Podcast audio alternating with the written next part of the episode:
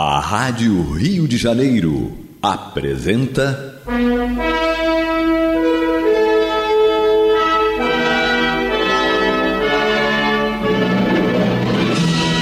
Caminho do Senhor. Um programa de estudos sobre a Bíblia Sagrada com revelações inéditas a respeito de muitos ensinamentos do Cristo de Deus, ainda não perfeitamente divulgados nem compreendidos. Um programa dedicado a todos os que amam o Senhor Jesus. Criação de Acácio Fernandes Moreira e Gastão Veríssimo Brandão.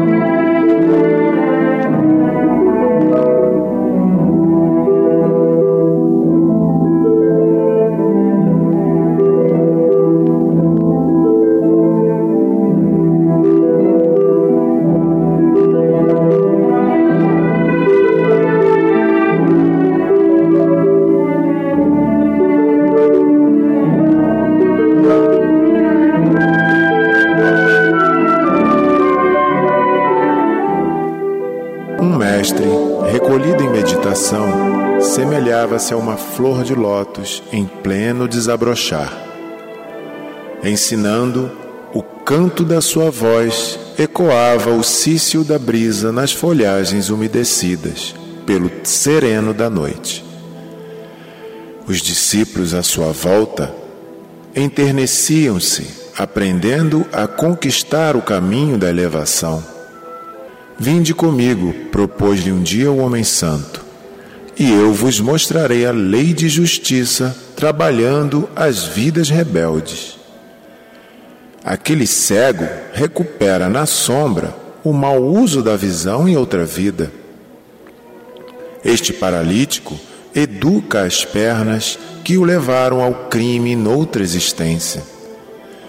Este imbecil recompõe a mente que explorou e vilipendiou em jornada pretérita.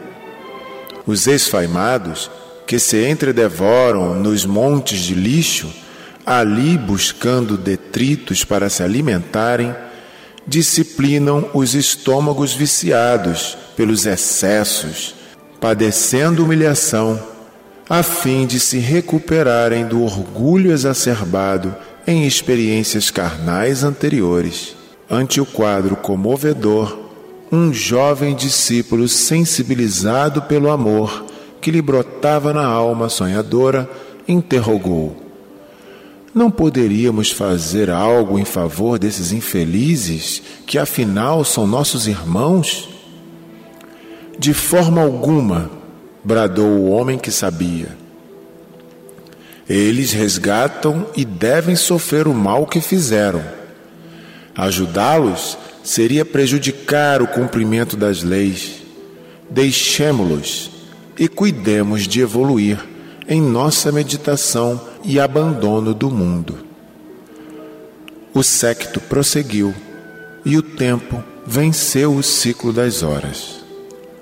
O mestre morreu e um dia, não obstante houvesse conhecido a técnica da reencarnação, volveu ao proscênio terrestre sob as dificuldades morais e mentais muito severas, como decorrência do egoísmo que eliminava as fibras da alma e da indiferença pela dor do próximo, que lhe enregelava o sentimento.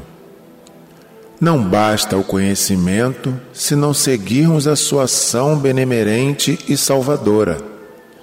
A fé, portanto, abençoada, morre ou é insuficiente para salvar o homem, caso as mãos da caridade não se distendam em atividade de amor.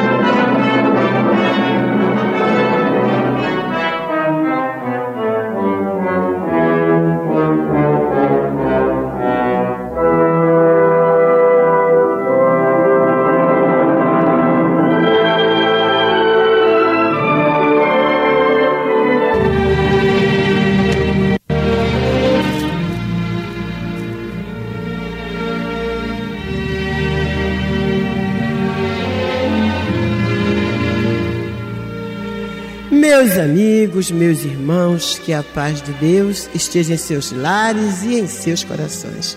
Está entrando no ar o programa Caminho do Senhor, pelas ondas sagradas amigas da nossa Rádio Rio de Janeiro, a emissora da fraternidade. Hoje, quarta-feira, o Caminho do Senhor sempre começa com uma página, né? E a de hoje é do livro em algum lugar no futuro, pelo espírito Eros, na psicografia do nosso querido Divaldo Franco. A página intitula-se Conhecimento sem Amor. Eu, o Augusto começou a ler a página, eu estava pensando, nossa, esse mestre, eu estava achando né, que o mestre, que eu não li antes. Comecei a ler, mas já ia começar o programa e não terminei. Eu só estava, só fui até a parte em que ele está mostrando aos discípulos o, as pessoas em resgate né, e o porquê dos resgates. E eu estava esperando né, que viesse aquela lição do mestre. No entanto, quando ele diz, chega na hora em que ele diz o seguinte, diante do, dentro daquele quadro, quando o jovem discípulo dele, uma pessoa já sensibilizada pelo amor que lhe brotava na alma sonhadora, perguntou se não poderíamos fazer alguma coisa em favor daqueles infelizes. E o, o mestre bradou o homem de forma alguma. E aí eu levei um susto. O Augusto está ali na página, eu estou acompanhando, né? E levei um susto, meu Deus, o mestre está dizendo isso, por quê? Aí fiquei aguardando até o final da página. E o mestre, ele era um mestre em termos de sabedoria, de conhecimento, como diz a própria, a própria página. Né? Ele conhecia muito a técnica da reencarnação, não é? mas não conhecia a técnica do amor, que está acima de todas as demais sabedorias. É o sentimento que está acima de toda a sabedoria humana. Porque quando a pessoa, por mais humilde que seja, por mais simples que seja, mesmo que ela não, não conheça o alfabeto, sequer o alfabeto, se ela tiver amor dentro de si, vai lhe brotar da alma, vai sair pelos seus, pela, pelos seus lábios as palavras mais sábias do mundo, mesmo que mal pronunciadas em português, ou na, na língua que ele falar, né? na sua língua pátria vão sair as palavras mais sábias, porque serão palavras ditadas pelo sentimento chamado amor. Sem amor, nós não podemos é, realizar nada. É, João diz, né? Deus é amor. E já dizia um velho amigo nosso: e nada existe fora deste amor. Então, a lição está aí, né, Augusto? Para todos nós né? A gente fica numa numa alegria grande de saber que ninguém, ninguém aqui está no mundo sofrendo porque injustamente. Ninguém sofre injustamente. Todos nós temos um porquê, temos um motivo daquilo que estamos passando. Todos nós sofremos em resgates de dívidas passadas, conforme nós costumamos falar, né? É a, a injustiça existe, mas não existe injustiçados. Né? E isso me fez lembrar a epístola de Paulo aos Coríntios, né, Augusto? A epístola de Paulo, no capítulo 13, que fala do amor, é o dom supremo. E eu passo a mostrar-vos ainda um caminho sobremodo excelente. Ainda que eu fale a língua dos homens e dos anjos, se não tiver amor, serei como o bronze que soa ou como o símbolo que retine. Ainda que eu tenha o dom de profetizar e conheça todos os mistérios e toda a ciência, ainda que eu tenha tamanha fé a ponto de transportar montes, se não tiver amor, nada serei. E ainda que eu distribua todos os meus bens entre os pobres, e ainda que entregue o meu próprio corpo para ser queimado, se não tiver amor, nada disso me aproveitará. Então, é aí que Paulo né, e diz mais né, sobre a paciência, do amor, sobre a questão. O amor é que é a centelha da salvação, né? Exatamente. A gente pode por fora fazer esse monte de coisas, como disse a página inicial, ou como mesmo Paulo está colocando aqui, se não tiver amor, nada seremos. Podemos ter o amor e não produzir esses, se, essa quantidade de aparatos exteriores que está sendo lida, né? Podemos ajudar as pessoas, podemos dar o que é nosso aos pobres, podemos é, é, ensinar as pessoas com, com o conhecimento que detivermos, se, se tivermos um conhecimento elevado, mas sem amor nada disso vale. Podemos ter amor e não produzir esse, todas, essa, todas essas quantidades de aparatos exteriores, mas estaremos é, mais ligados, né? mais ligados em Deus, Deus mais é, com a presença de Deus dentro de nós e faremos em quantidades menores, talvez todas essas coisas, mas de uma forma verdadeira, autêntica. Porque com amor, inclusive, né, Augusto, o pouco que a gente fizer vai beneficiar mais as pessoas. Porque a gente, quando tem amor no coração, que eu costumo dizer, vocês me perdoem, então é a minha maneira de, de pensar, é olímpia, então é o meu achismo, não é o caminho do Senhor. Que eu não acredito ainda que nós aqui do planeta Terra, nós seres humanos aqui da Terra, já conheçamos o amor em toda a sua intensidade. Para mim, nós não amamos eu costumo dizer que nós não amamos, nós gostamos muito das pessoas, gostamos, um, gostamos de alguém, gostamos muito de, daqueles que, no, que estão conosco, aqueles filhos, maridos, esposas, pais, mães, irmãos consanguíneos, aqueles amigos mais chegados, a gente gosta muito, não é? Gostamos de algumas outras pessoas e gostamos um pouquinho de, de outro, da, da maioria. É assim que eu classifico ainda o amor em nós. Não é o amor, é a palavra gostar.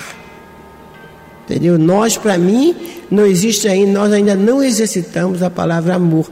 A gente exercita o, a, aquela palavra, o gostar, o querer bem, o ser, é, ser grato, ser carinhoso, se respeitar. Então ainda estamos nisso, porque o amor verdadeiro, como diz o Paulo Itasso né, na, na Epístola aos Coríntios, o amor é paciente, o amor é benigno, é, não se ufana, não se arde em ciúmes, não se ensoberbece, não se conduz inconvenientemente, não procura os seus interesses, não se exaspera, não se ressente do mal. Olha, depois que eu digo, a gente gosta de, ah, eu amo meus filhos.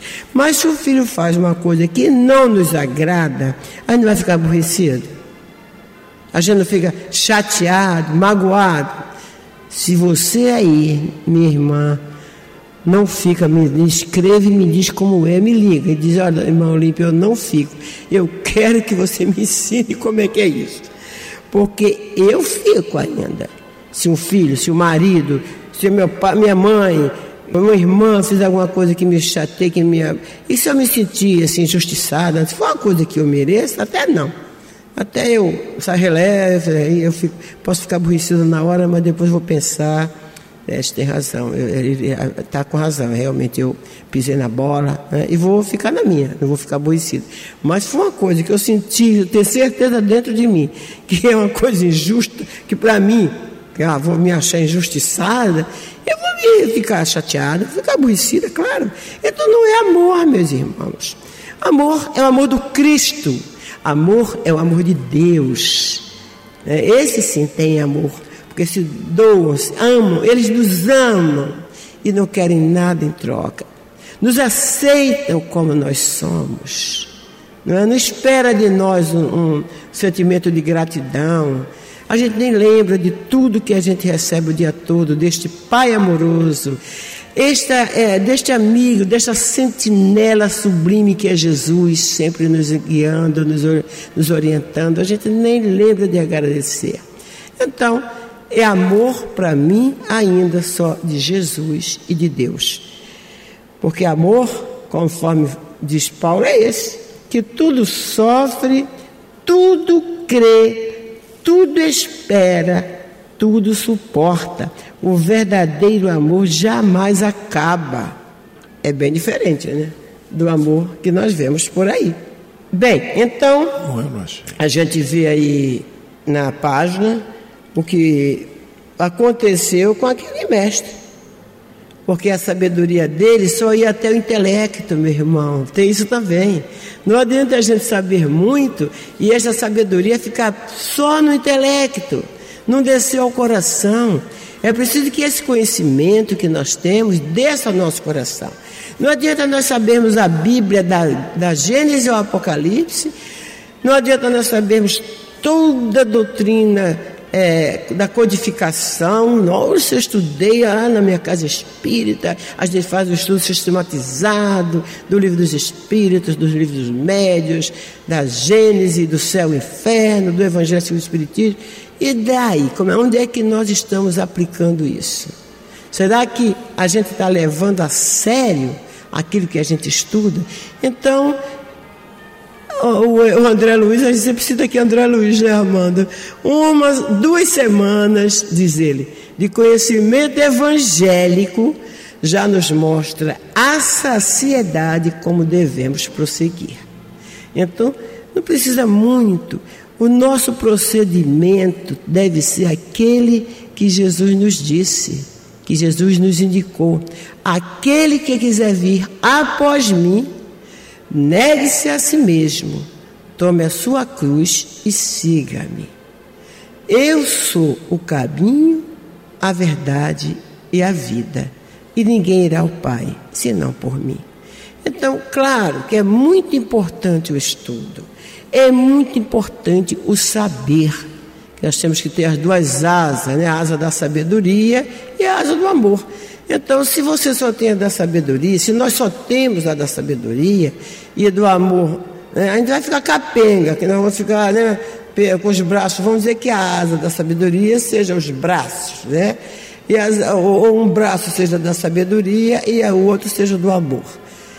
Vamos fazer de conta que seja assim. Se a gente começar a crescer só o braço, vamos dizer, o braço esquerdo, que é o da sabedoria, vamos botar assim. Vamos fazer uma pequena analogia. E o amor, do, o direito seja do amor. Então a gente está crescendo só da sabedoria, e o braço está indo, está indo, o outro está pequeno. Então nós vamos ficar aleijados, né? Então temos que é, evoluir igualmente. Então vamos crescer eu prefiro, eu preferiria, eu, eu preferiria eu crescer mais pelo amor.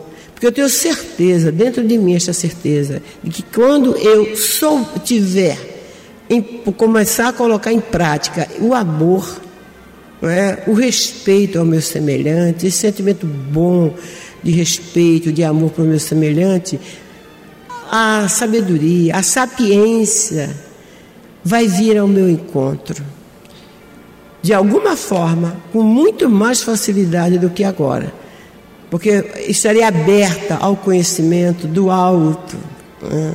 Ao conhecimento do alto.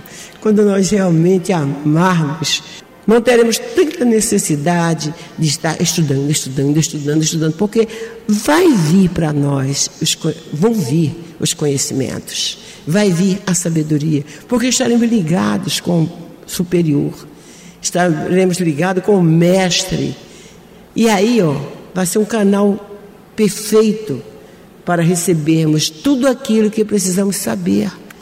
Devagar, porque saber tanto é preciso sim amar muito.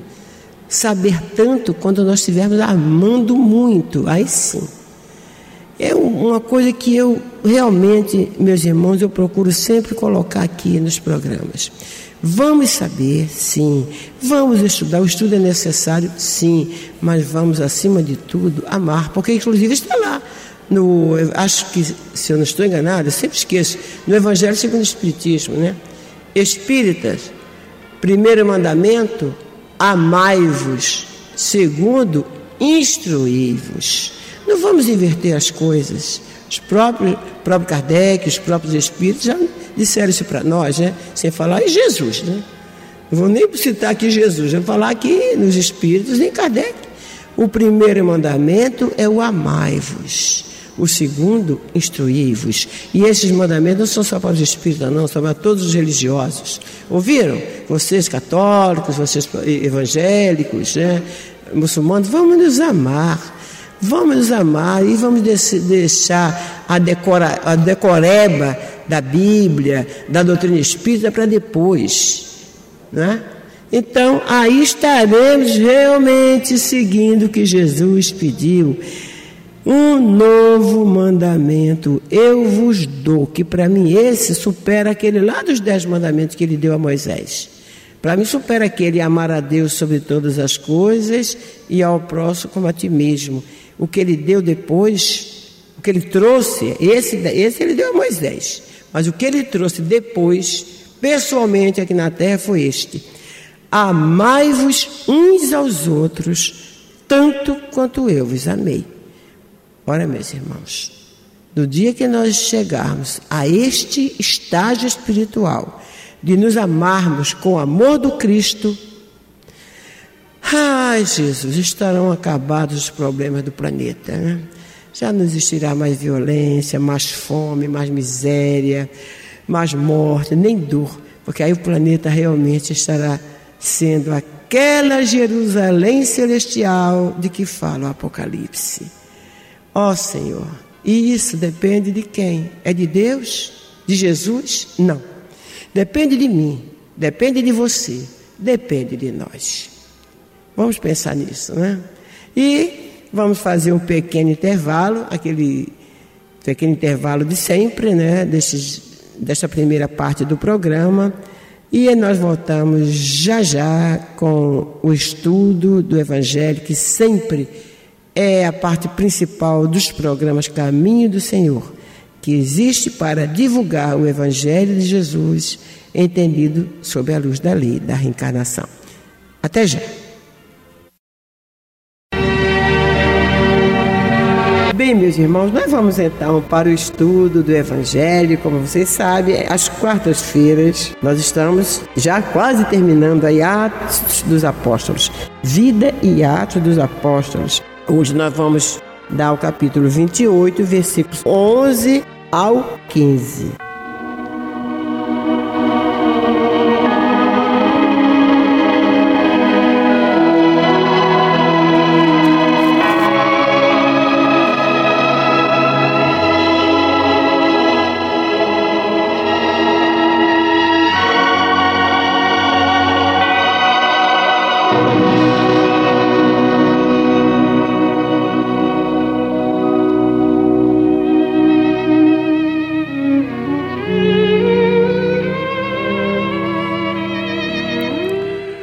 Ao cabo de três meses, embarcamos num navio alexandrino que invernara na ilha e tinha por emblema Dióscoros. Tocando em Siracusa, ficamos ali três dias, donde, bordejando, chegamos a Régio. No dia seguinte, tendo soprado o vento sul, em dois dias chegamos a Potéoli, onde achamos alguns irmãos que nos rogaram ficássemos com eles sete dias. E foi assim que nos dirigimos a Roma. Tendo ali os irmãos ouvido notícias nossas, vieram ao nosso encontro até a praça de Ápio e as três vendas. Vendo-os Paulo e dando por isso graças a Deus, sentiu-se mais animado.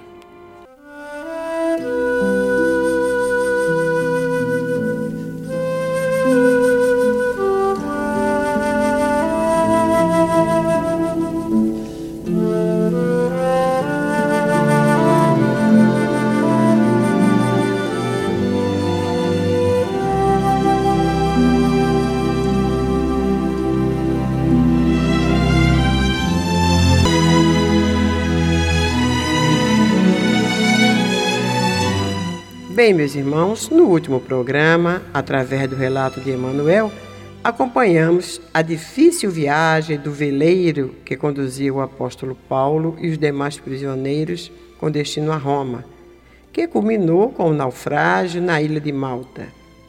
Vimos também como os naturais da ilha e os poucos romanos que lá residiam a serviço da administração acolheram os náufragos com simpatia e solidariedade.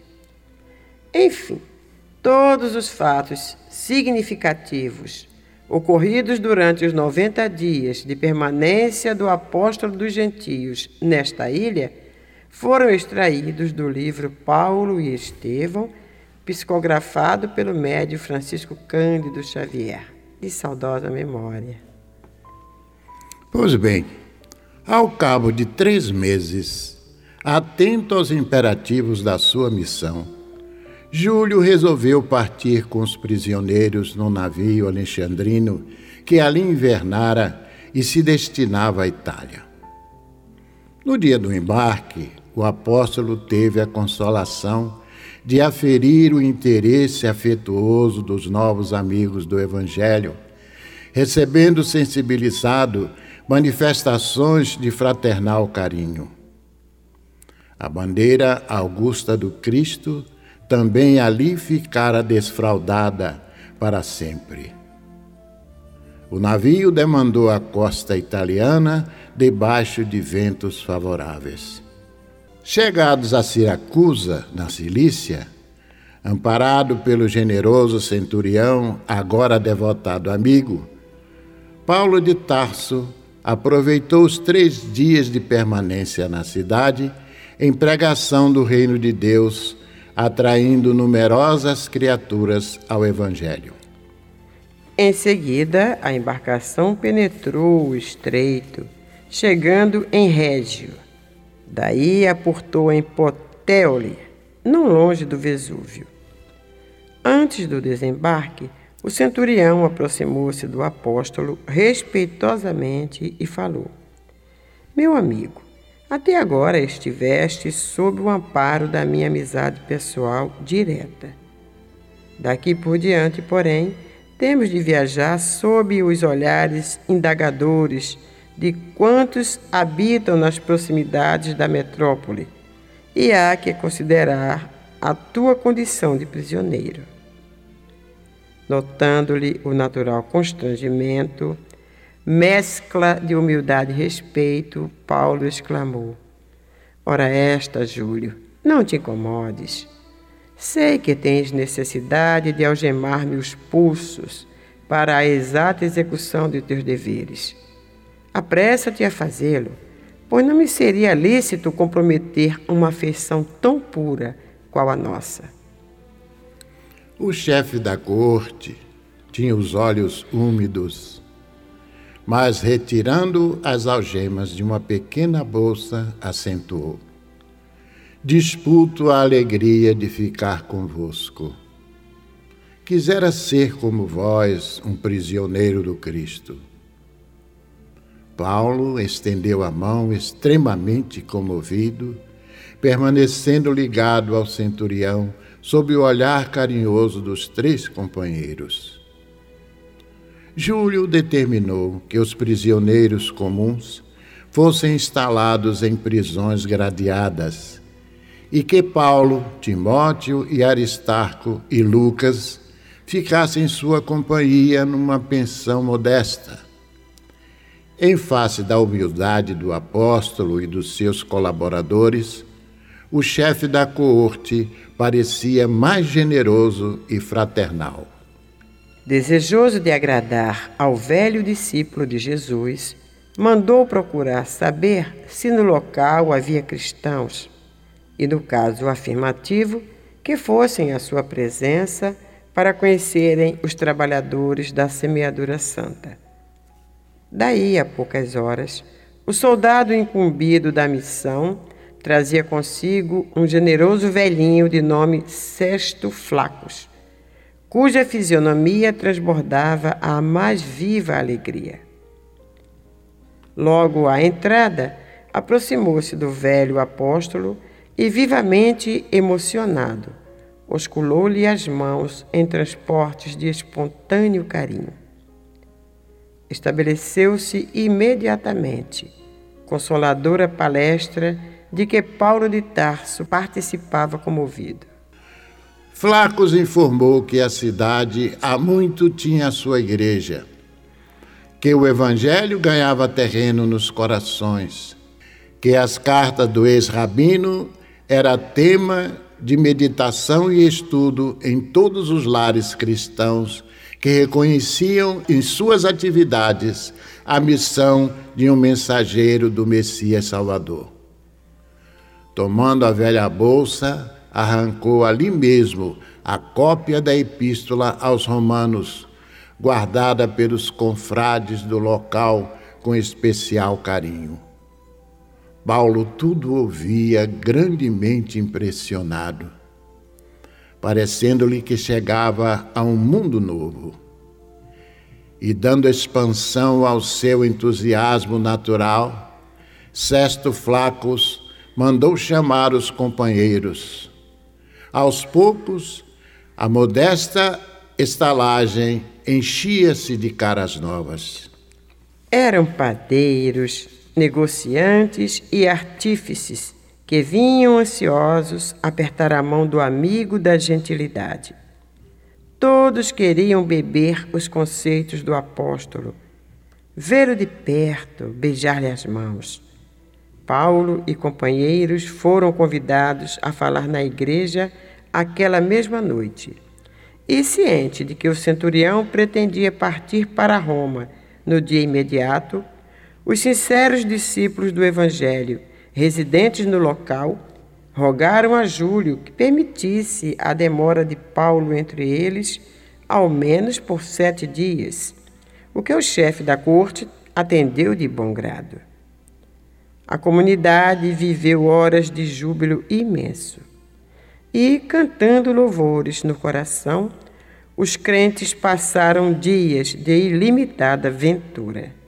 Decorrida a semana de trabalhos frutíferos e felizes, o centurião fez ver a necessidade de partir.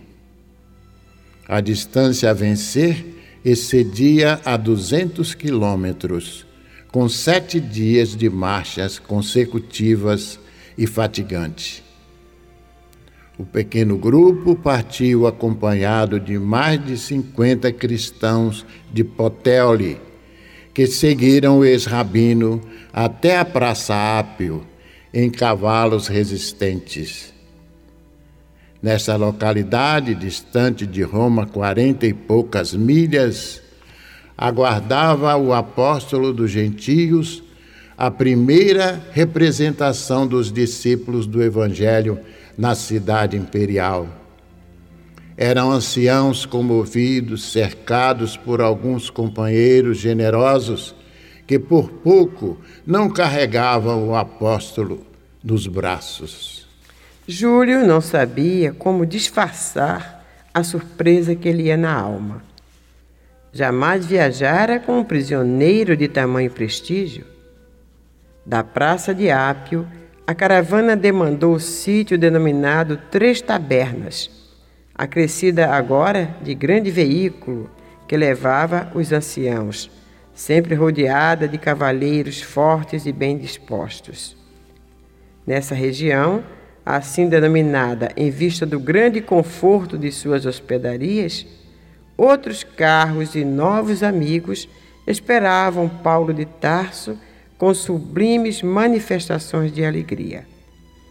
O apóstolo agora contemplava as regiões do Lácio, empolgado por emoções suaves e doces.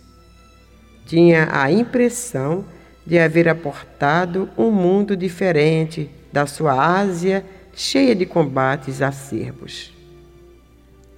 Com permissão de Júlio, a figura mais representativa dos anciãos romanos tomara assento junto a Paulo naquele jubiloso fim de viagem.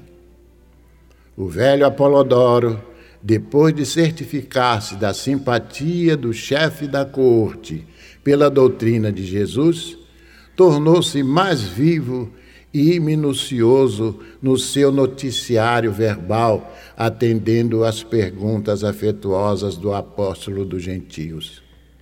Vindes a Roma em boa hora, acentuava o velhinho em tom resignado. temos a impressão de que nossos sofrimentos por Jesus vão ser multiplicados.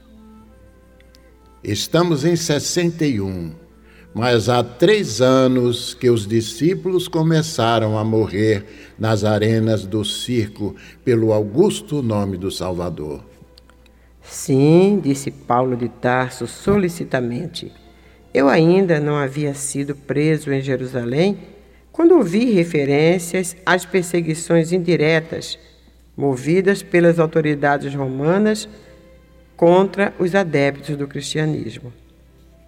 Não são poucos, acrescentou o ancião, os que têm dado seu sangue nos espetáculos homicidas. Nossos companheiros têm caído às centenas, sob os apupos do povo, inconsciente, estraçalhados pelas feras ou nos postes do martírio. O centurião, muito pálido, interrogou: Mas como pode ser isso? Há medidas legais que justifiquem estes feitos criminosos? E quem poderá falar em justiça no governo de Nero? replicou Apolodoro com um sorriso de santa resignação. Ainda agora, continuou o ancião, perdi um filho amado nessas horrorosas carnificinas. Mas como? Tornou o chefe da corte admirado. Esclareceu então o velhinho os cristãos são conduzidos ao circo dos martírios e da morte como escravos faltosos e misérrimos. Como ainda não existe um fundamento legal que justifique semelhantes condenações, as vítimas são designadas como cativos que mereceram os suplícios extremos. Mas não existe um político, ao menos, que possa desmascarar o torpe sofisma? Quase todos os estadistas honestos e justos estão exilados, para não falar dos muitos induzidos ao suicídio pelos prepostos diretos do imperador. E continuou Apolodoro. Acreditamos que a perseguição declarada aos discípulos do Evangelho não tardará muito.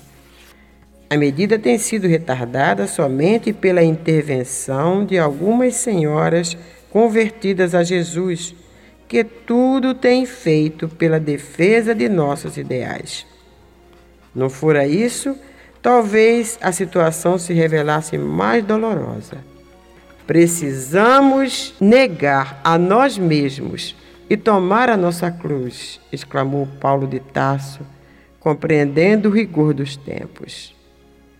Bem, meus irmãos, hoje ficaremos por aqui. No próximo programa daremos continuidade ao relato desta última viagem do apóstolo dos gentios a Roma. Até lá, meus irmãos.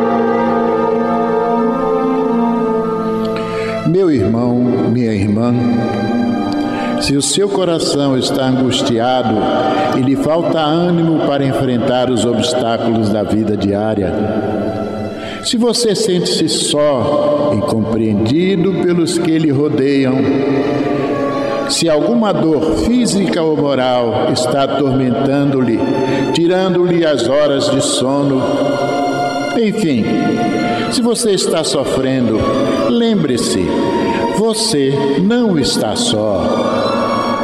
Mestre da vida nos disse: Eis que eu estarei convosco todos os dias, até a consumação dos séculos.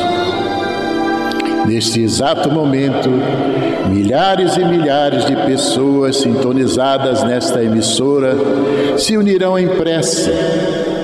Entre nesta corrente Existe em seu íntimo um lugar de paz profundamente silencioso, onde você pode comungar com Deus e encontrar forças necessárias para vencer este momento difícil. Como disse o salmista, Deus é o nosso refúgio e fortaleza, socorro bem presente nas horas de tribulação. Abra o seu coração numa prece sincera. Entregue-se confiantemente aos cuidados deste Pai amoroso e bom e confie. Os impossíveis para os homens são possíveis para Deus.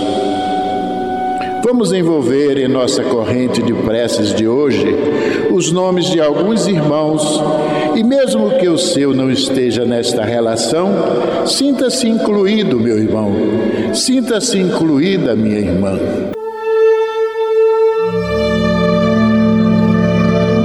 Antônia e Raimunda da Silva, Francisco Barros, Alexandre Sales de Azevedo Júnior, Graciela e Natália Paz Ferreira, Ione e Joaquim Wood, Fábio Wood Barbosa, Jorge Luiz de Oliveira, Adriana de Oliveira Rosa Lobo, Marta Santana Silva, Teodora Santos, Isabelle Cristine Marques, Écio Lima, Maria Silvéria de Oliveira, Orvalino de Araújo, Miquelina dos Santos Lima, Andréa Maciel de Paula, Daniele Medina, Judite Neves de Oliveira, Michele Raupe, Milena da Silva Guimarães,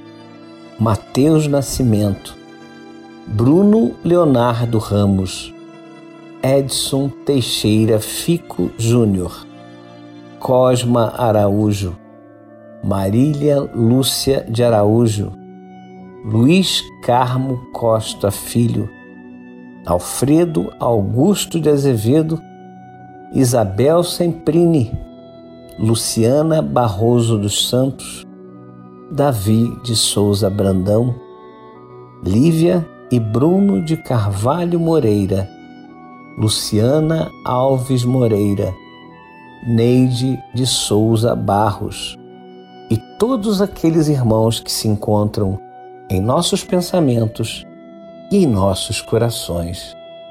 Vamos falar com Jesus.